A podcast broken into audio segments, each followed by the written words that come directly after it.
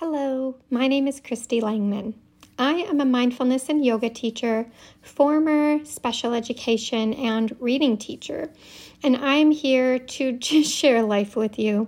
Share things that I wish I would have learned sooner when I was younger, or just things that have made my life easier.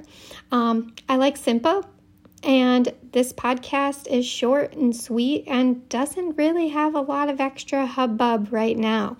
It's no music. I simply just record and press, press play. So come listen to my quick sharings um, of just things in life that can help make my life a little less stressful.